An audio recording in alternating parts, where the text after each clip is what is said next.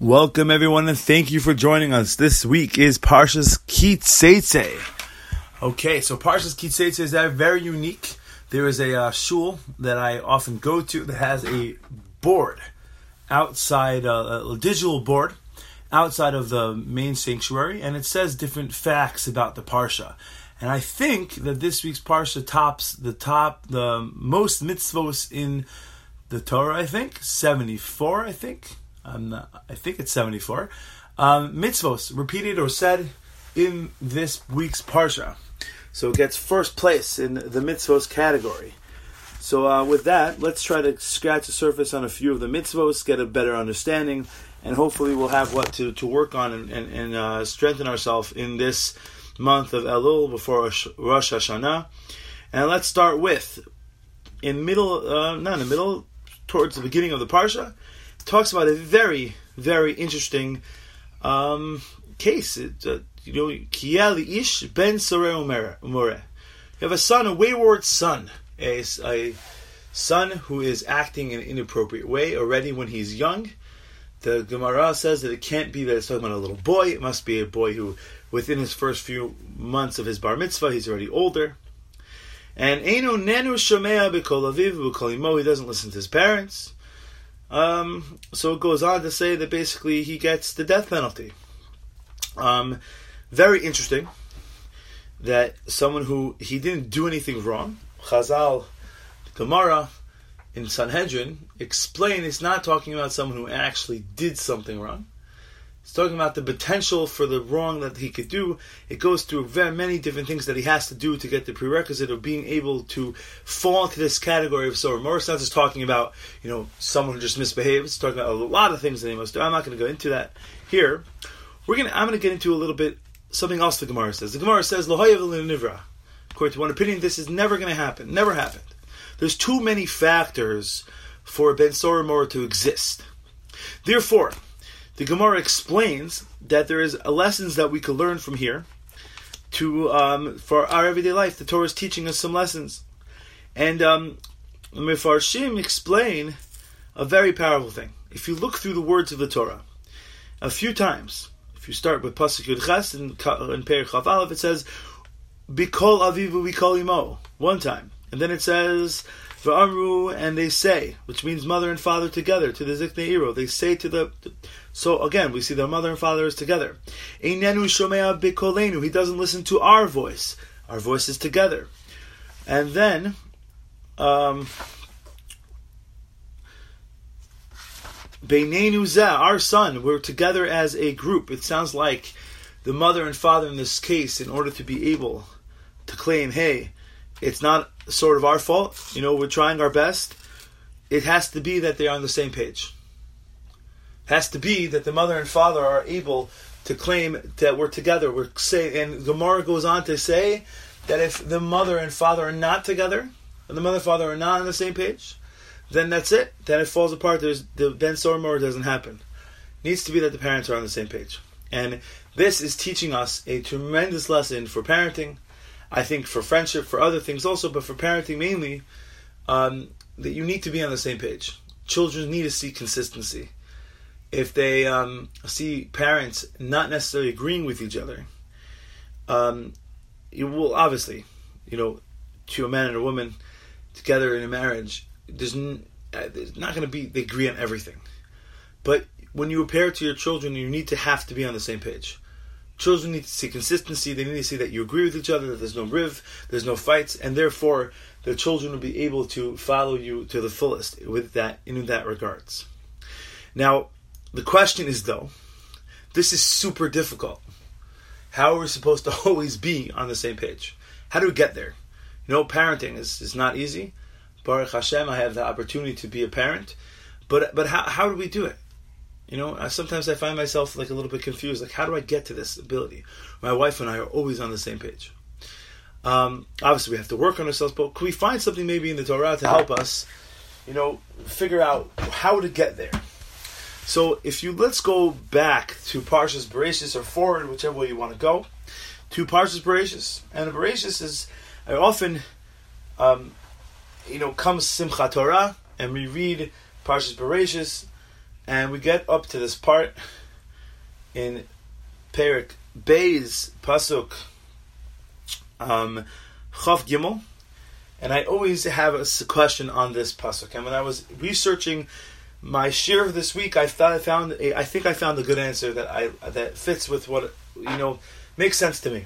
So let's do. What's the what's going on? It says Vayomer Ha'adam after Hashem made Chava, made woman from the rib of the man, and uh, now uh, it says Adam goes. Um, you have to go and, and, and be together with your wife. Al Cain says Adam, Yaazov ish es aviv es imo. A man should leave or forsake Yazov to go away, his mother and father, v'davak ishto, and he has to cling to his wife. And become together as one. Now, different commentators explain this, but it seems like the Sephorno is taking a different approach. What exactly is going on over here? Cain Yazov Ishas Aviv. What? It sounds like, uh, according to Mefarshim, Ad Adam is saying some sort of nevuah because he didn't have a father and mother, right? And he doesn't have children he's talking to. So he's he's giving a lesson, you know, for him, for for, for mankind. Yazav Ishas Aviv, Avesimo, Vidavak Beishto. Should cling to his wife. What does that mean? What's going on over here? Why not to say, I, th- I think, okay, Dalak Beishto you should cling to your wife. Why does that to say go away from your father and mother? Well, why? Um, it sounds like almost like you know, leave your parents, don't go see them ever again. No, that's not what it's saying. Um, if my mother's listening, that's not what it's saying. Promise, I'm not leaving you. However, what what does this mean? You know, you shouldn't call your parents anymore. No, that's obviously not the Torah is telling us. Sephorno seems to be saying, the way I understand the Sephorno, that in order for a couple to really reach the highest level of their marriage, they need to be able to be domazes. They need to be able to be on the same page. And if there's outside influences taking a big part, now obviously a small part is fine, but a tremendous part in all the decisions of their marriage, then that can't be The couple has to be on it together. Doesn't mean you can't ask for advice. Doesn't mean you can't that you can't accept unsolicited advice. but it means, though, that the couple needs to be on the same page. It can't be other people running the, the show. And I think that it continues from what we just said before. The mother and father, according to our parsha this week, need to be together, need to be on the same page. But it needs to start from the beginning of marriage you need to start, and uh, he needs to start in the marriage, not just in parenting. The marriage has to be together. Um, the question is, though, you know, how do we get there? Well, again, the same question. Great. So I just answered my question, and then we're left with another question. I said, how, how does parenting get there? The answer is the marriage has to be like that. Okay, great. How do I get there? Now, I'm no marriage therapist, and I am no. Um, you know, special. I, I don't specialize in marriage advice, but I think I'm going to share something with you that I think makes sense to me. Um, there's a story that is told over many times. I heard it in different forms, but the basis of the story apparently is true. A man comes into his rabbi and says, "Rabbi, I want a divorce." You know, he newly married a few a few months. The rabbi goes, "What? What? What? What? what? Okay, take a deep breath. what's going on?" The guy says, "Well, you know, it's so. But my wife is so sad. She's downtrodden. She's not like, you know, she's not exciting. Um, I can't. I can't deal with it. It's too dull for me. I, I need. You know, it's depressing. I, I need. I need a divorce." So the rabbi says, "Listen, I don't like to advocate divorce right away. I like to." You know, see if I could have the couple work out. No, no, can't work it out. I can't be in this. So take a deep breath. I have a, I have a segula for you. You know, everyone likes a good segula. I have a segula for you. A segula? Uh, Rabbi, so what's a segula?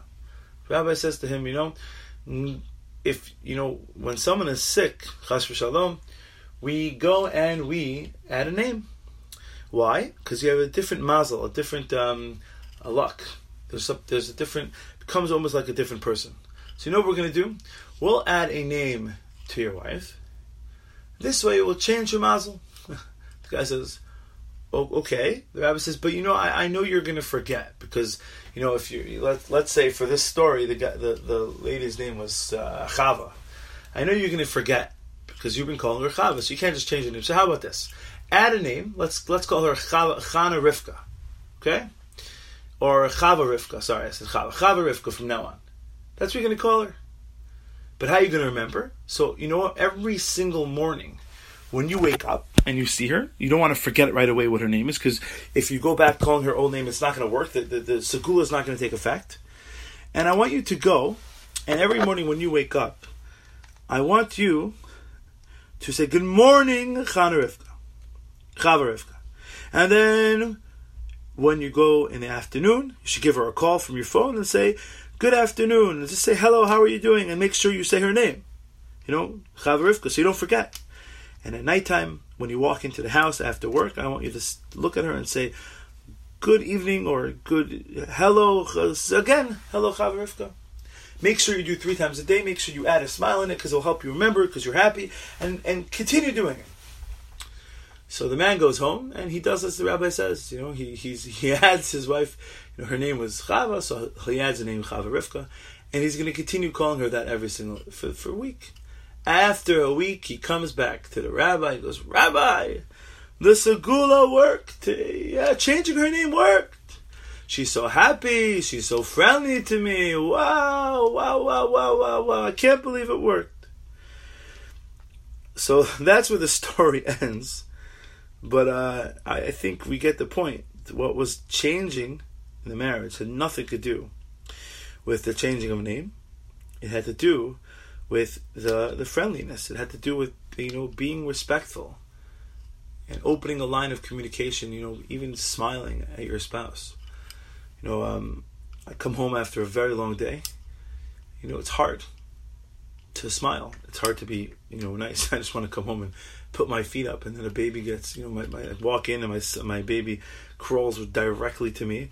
Uh, the rest of the kids have, you know, they're busy playing, but uh, the baby, you know, he comes to me. He doesn't know what toys are yet, you know, so he thinks I'm exciting, so he comes to me. Um, and you know, I just want to, you know, turn to my wife and say, "You take him." I'm tired, but it's hard. It's hard. Uh, my Rebbe actually gave me an interesting advice. Um, he said, you know, uh, this is back when I was in Kollel, and I was learning, and the guy said, you know, I've been sitting since, you know, the morning, 7 o'clock is Shachrit, and I come home at 7.30, it's 12 hours. You know, even if I have a break in the afternoon, I'm, I'm, I'm exhausted. So the rabbi said, you know, here, this is what you do. End Seder a few minutes early, and, end your learning period. Go downstairs to the coffee room, get yourself a drink and a Danish. Take a deep breath and then go home.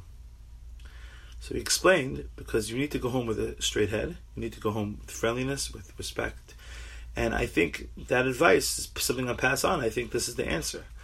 If we have respect, obviously it's not the cure all for everything. I, don't get me wrong. I don't want to get complaints. Say, Rabbi Teichman, you told me, oh, I have to be nice and it's going to solve all problems. No, no, no. I, I don't. I'm not saying that. But I am saying it's a start if we're respectful and we're nice and we're trying to be we're trying we're trying this to be you know you know dating is all exciting. You know, you know by marriage the first year is all exciting. So we, marriage goes on we have to make sure to keep it to keep it friendly keep it exciting place to be. And a simple thing as good morning with a smile could change could really work. Um, I think that's what the Torah is telling us. We need to be on the same page. Open communication is obviously very important, but we got to start with the small things. And the small things, I think, is just making um, a marriage a fun place for both. You know, um, friendly. You know, I I have a, a employee, uh, not employee, um, a coworker that I work with. Every single time this coworker sees me, he gives me a tremendous good morning. You know, I don't talk to him that much, but he gives me this tremendous smile and good morning. I feel you know, I like him. I like going to work because I walk by his classroom. He comes out and gives me this big smile and good morning. So I want to be next to this person. I want to be part of, you know, oftentimes in marriage we get home and we're tired and we're in, we're in vulnerable situations and we, we, you know, we're not as respectful and nice. And I think that's step one. Okay, let's continue on to, on to, to the Parsha. We, let's continue with back to Parshas Ki Seitzei. And this is extremely interesting. When I saw this, I'm like, oh, I have to share this with the share. It says in uh, pasuk uh, Perich of Gimel, pasuk Dalit. It says, "Lo yavo Amoni uMoavi." Uh, the, the, the nations of Ammon and Moab, they cannot come b'kal Hashem. They cannot convert into the nation of Hashem. All the other goyim, they want to come. It depends on most of them. They can come. Ammon and Moab, no, no, no, no, no. They cannot convert. Gamdor Asiri, even the tenth generation. Lo. Um, why? So the next pasuk explains Al Devar Asher Lo Kidmu Eschem Belechem. They did not come. This is, I think, talking about um, Ammon, right? They do not come. Ammon, yes, they did not come out to, to, to greet you as you were leaving Mitzrayim, they didn't come. The Ammon was right there. They had the opportunity to come and to greet you as you were being led out of servitude, and they didn't come. So, and then it says Va'asher, and which Sachar Alecha as Bilam bin Beor. So who who who um, Mipsor Aram Naraim Lekalkalcha. You know, we know the story of Bilam. He was hired by Moab and Midian to go and curse the Jews, and we see that uh, Hashem is saying, you know, Moab tried to, curse you. They hired someone to go actively hurt you, and therefore you can't let them in. But what in the world? The Torah writes them in the same pasuk, which means they're equal. So let's put it on the board. They go, what did this guy do? What does this guy do? So what did Moab do? Moab tried to destroy you. They hired a necromancer or whatever Bilam was. He had some sort of kedusha on him, or uh, some Hashem gave him some powers, and he went and he tried to curse the Jews. Well, obviously, we know that the aftermath of that didn't work. Right? Ended up giving them brachot, and that was that. But they hired Moab. They, Moab went and actively sought to destroy you. What did Ammon do? All Ammon did was just not be nice to you. Imagine a student coming over to me and said, Rabbi, I have two complaints. One, two boys. You know, Shimon, he punched me in the head, and Levi, he didn't come and say hello to me this morning uh, know, Ruvain, two different things, you know, not equal at all. Um, what in the world? Um, so, yeah, what what is the Torah doing? And I saw an amazing, amazing answer for Moshe Feinstein, Zatzal. Know, Moshe Feinstein was known for his chuvot, his halacha, but he has an amazing sefer Darash Moshe. It's filled with gems. And here's one of them. He says as follows. He says, You're right, they're not equal. They're not. You can't put them as equal. So why can't they both? Why can't Ammon join? You know, do Kirov? I mean, do um, become Ger? Even the tenth generation. Why? Why not? So he says because the midos, the character trait, is flawed. There's something wrong, rotten at the core. You're right; they didn't do anything, but there's something there, and that midah of being not a nice person is not something I want to join to the Jewish people that are supposed to be imbued with chesed and are supposed to be imbued with kindness, to follow in the ways of HaKadosh Baruch Hu, follow in the ways of God. And that can't join. That, that, those midos can't join. You're right, they didn't. They didn't actually go and hire Bilam. That was what Moab did. But the equality of having rotten midos, of not taking the initiative, of going to help someone who is downtrodden and hurt. Now, that's not the midot of a, of a yid. That's not the midot of a Jew. Where Avraham Avinu's, you know, Einaklach, um, Avraham Avinu's kids, children, and therefore we have to act as if we're that way. We have to have that. And if you have someone who comes from stock, from a group of people who are not without midos, then that's not something that can join Klal Yisrael. Um, it's interesting though. that How do we protect ourselves? It's a question. You know, this sounds like a really bad thing. How do we protect ourselves from getting into this mode where, that we're missing this midah of being? You know, how, how do we counteract? You know, to make sure that we don't fall fall to this trap of being blasé about somebody else's situation, of not coming to the rescue. And if you look at the end of this week's parsha, towards all the way, all the way at the end, we see the story about Amalek. Amalek. Um, and the story with Amalek, who came in and attacked, for those who don't know the story, who came and attacked the Jews as they were leaving Mitzrayim. Torah says when you were very tired, um, and yeah, they were attacked you. And timcha Amalek, you should go and attack them. Okay, but the Torah goes on. But what what is um, the Chaz, Chasan Yeshaya? We mentioned this. If, we mentioned the Sefer a few weeks ago. Um, it's actually my father's, I think, great great uncle. And he gave me the Sefer, and from time to time I look at it, and I found these beautiful beautiful pieces. He says very interestingly as follows. So he's learning this um, not just only halacha, uh, you know, the fact, it's also drush, something we can learn out from it, something we can understand from it. And he learns out as follows that um, there's a Mishnah in Pirkei Avos that says as follows: Ben Azai Omer, you should run into a small mitzvah, a small commandment, just like a big one. And he says he has a problem with the word ruts, to run. Why can't say Oseh mitzvah kala? Well, run to mitzvah. Well, specifically to say do a mitzvah kala, just like the, the heart ruts the mitzvah kala, run to it. Well, you should have reasons to. You should have zeal to do it. So say have a oseh mitzvah kala. Do a mitzvah. Well, you do mitzvah properly. You do it with zeal. You do it with with you know swiftness. Why say ruts? And not only that, it also sounds like why mitzvah kala over a chamura. You know why why not you know mitzvah chamura kibbeh kala? What are we talking about? You know, small mitzvos, big mitzvos, we're, we're, putting them in categories. Why are we putting them in categories? They're all mitzvos. So what Azar should say, according to this logic, uh, um, mitzvah. That's it. Should do a mitzvah. So what's this wording of ratz mitzvah kal? You should run for a, mitzvah, a small mitzvah. And he explains a very long piece, but I'll, I'll, I'll do my best to um, summarize. He says as follows. And uh, I think this will help us understand how we could prepare ourselves. He says as follows. He says, when a mitzvah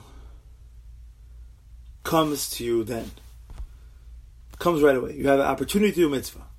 So the Yetzer Hara, who is being referred to as Amalek in this case, the Yetzer Hara will come and do as much as he can to convince you otherwise. I'll read some of his words. He says, you know, uh, the takef kishirot set litain tzedakah when you want to give charity. Oh, lasos mitzvah, oz ba etzlo lekroro. He comes to you, v'lomar lo she'i avshar lecha lasos He comes. He's the doubter in your head. He's the year. She's the. He's the person denying you the satisfaction of the mitzvah, saying, "No, you can't do it."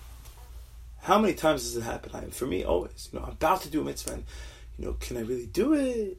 Should I do it? I don't know.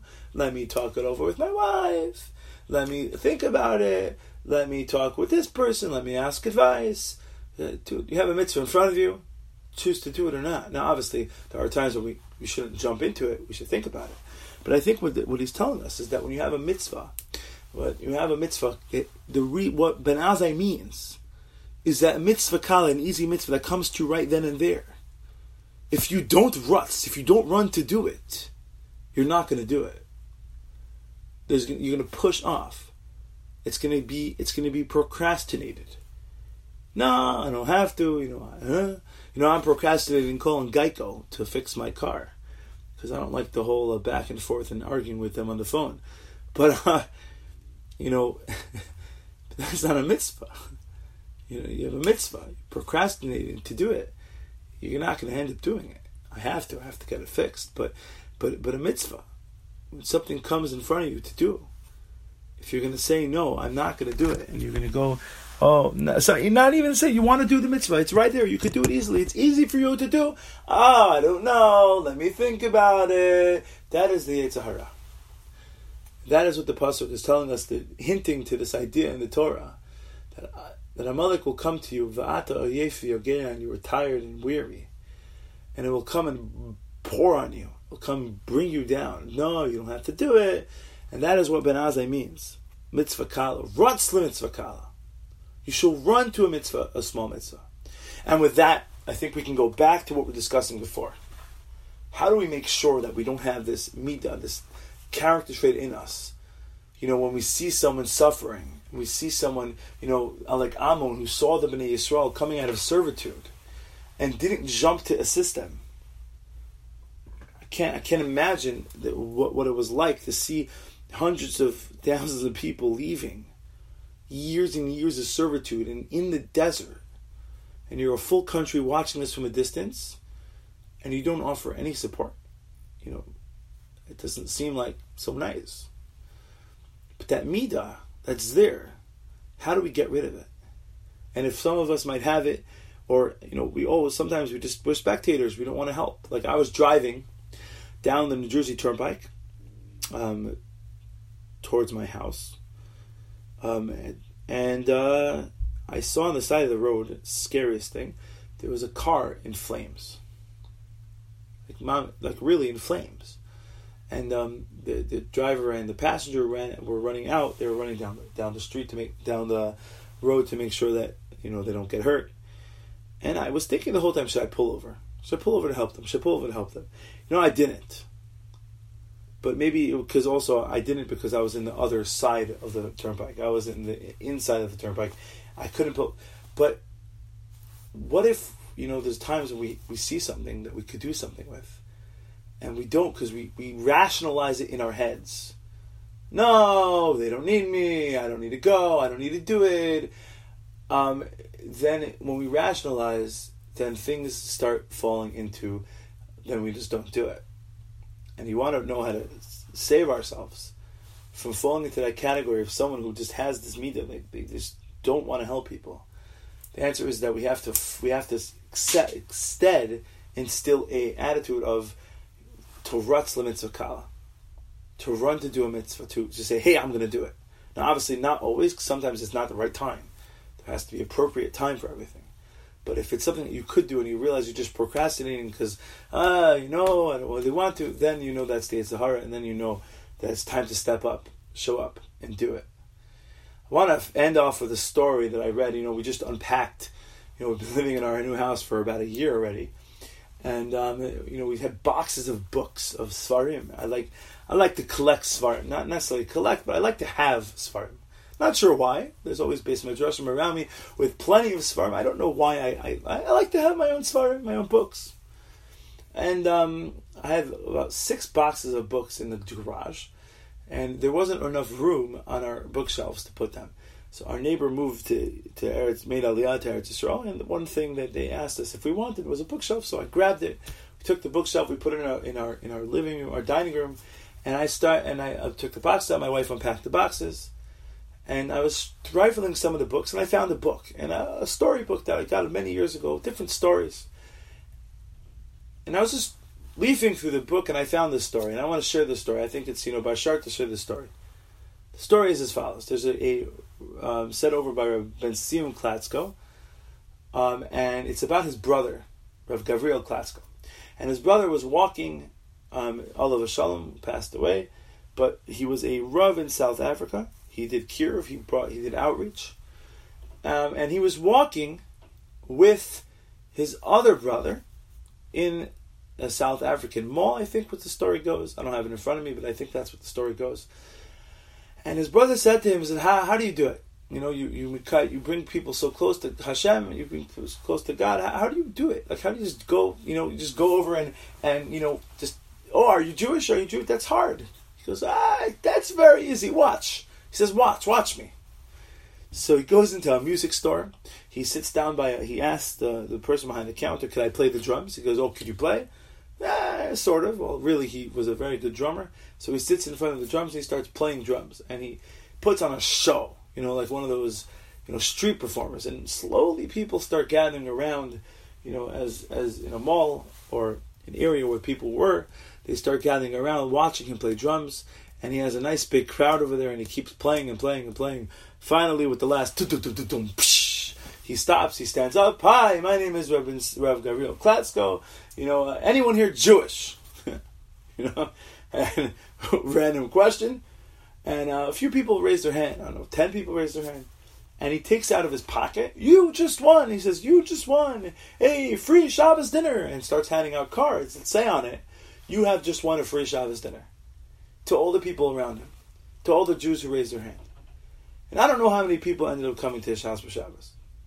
That's not the important thing. Important thing is that he, he took the initiative.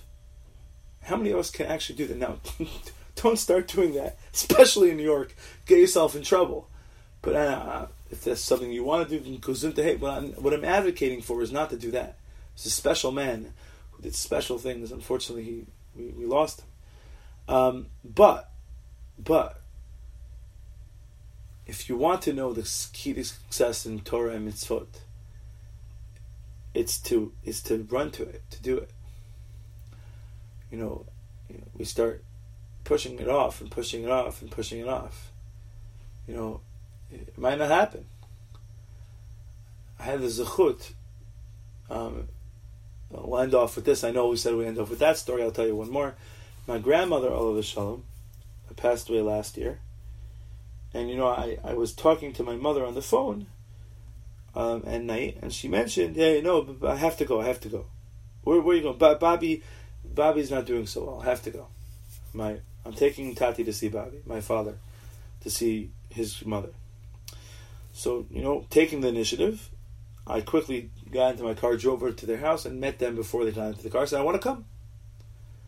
And I, I got to, to to you know visit my grandmother, and unfortunately, um, that was her her last night, and I got to spend some time with her and talk to her, and you know hold her hand, and something that was so important to me to do. And, and because I, I didn't push it off, ah, she's okay, I'll visit her tomorrow. It's 10 o'clock at night, what's the big deal? No, but I, I pushed myself to do it. And it was one of the spe- most special, most cherished moments of, you know, my adult life that I was able to, you know, speak to. And I mean, we told my grandmother that we were expecting a baby. She was so happy. She gave me a bracha, which is from a Holocaust survivor, so amazing. Um, I think, but I think the lesson. Let's go back to what we're discussing. I think the lesson is as follows: If we want to know how to improve ourselves, especially in midot, we can't keep pushing it off. And it's a lesson for me because I, I, need it more than anything, and I think that ties into our first Devar Torah, with you know how to have an open marriage and you know a marriage of communication. If we keep pushing it off, oh, it's okay, it's not so bad, then then yeah, it will fall apart. But if we jump on it, Ratz l'mitzvah kala kibachamura. You know, when the Yetzer Hara comes to us, when we're vulnerable and says, nah, you don't have to, no, no, now I'm going to do it. And if with that, hopefully we could bring shalom and peace and harmony and love to our lives and to all of Klal Yisrael. Have a wonderful Shabbos. Good evening.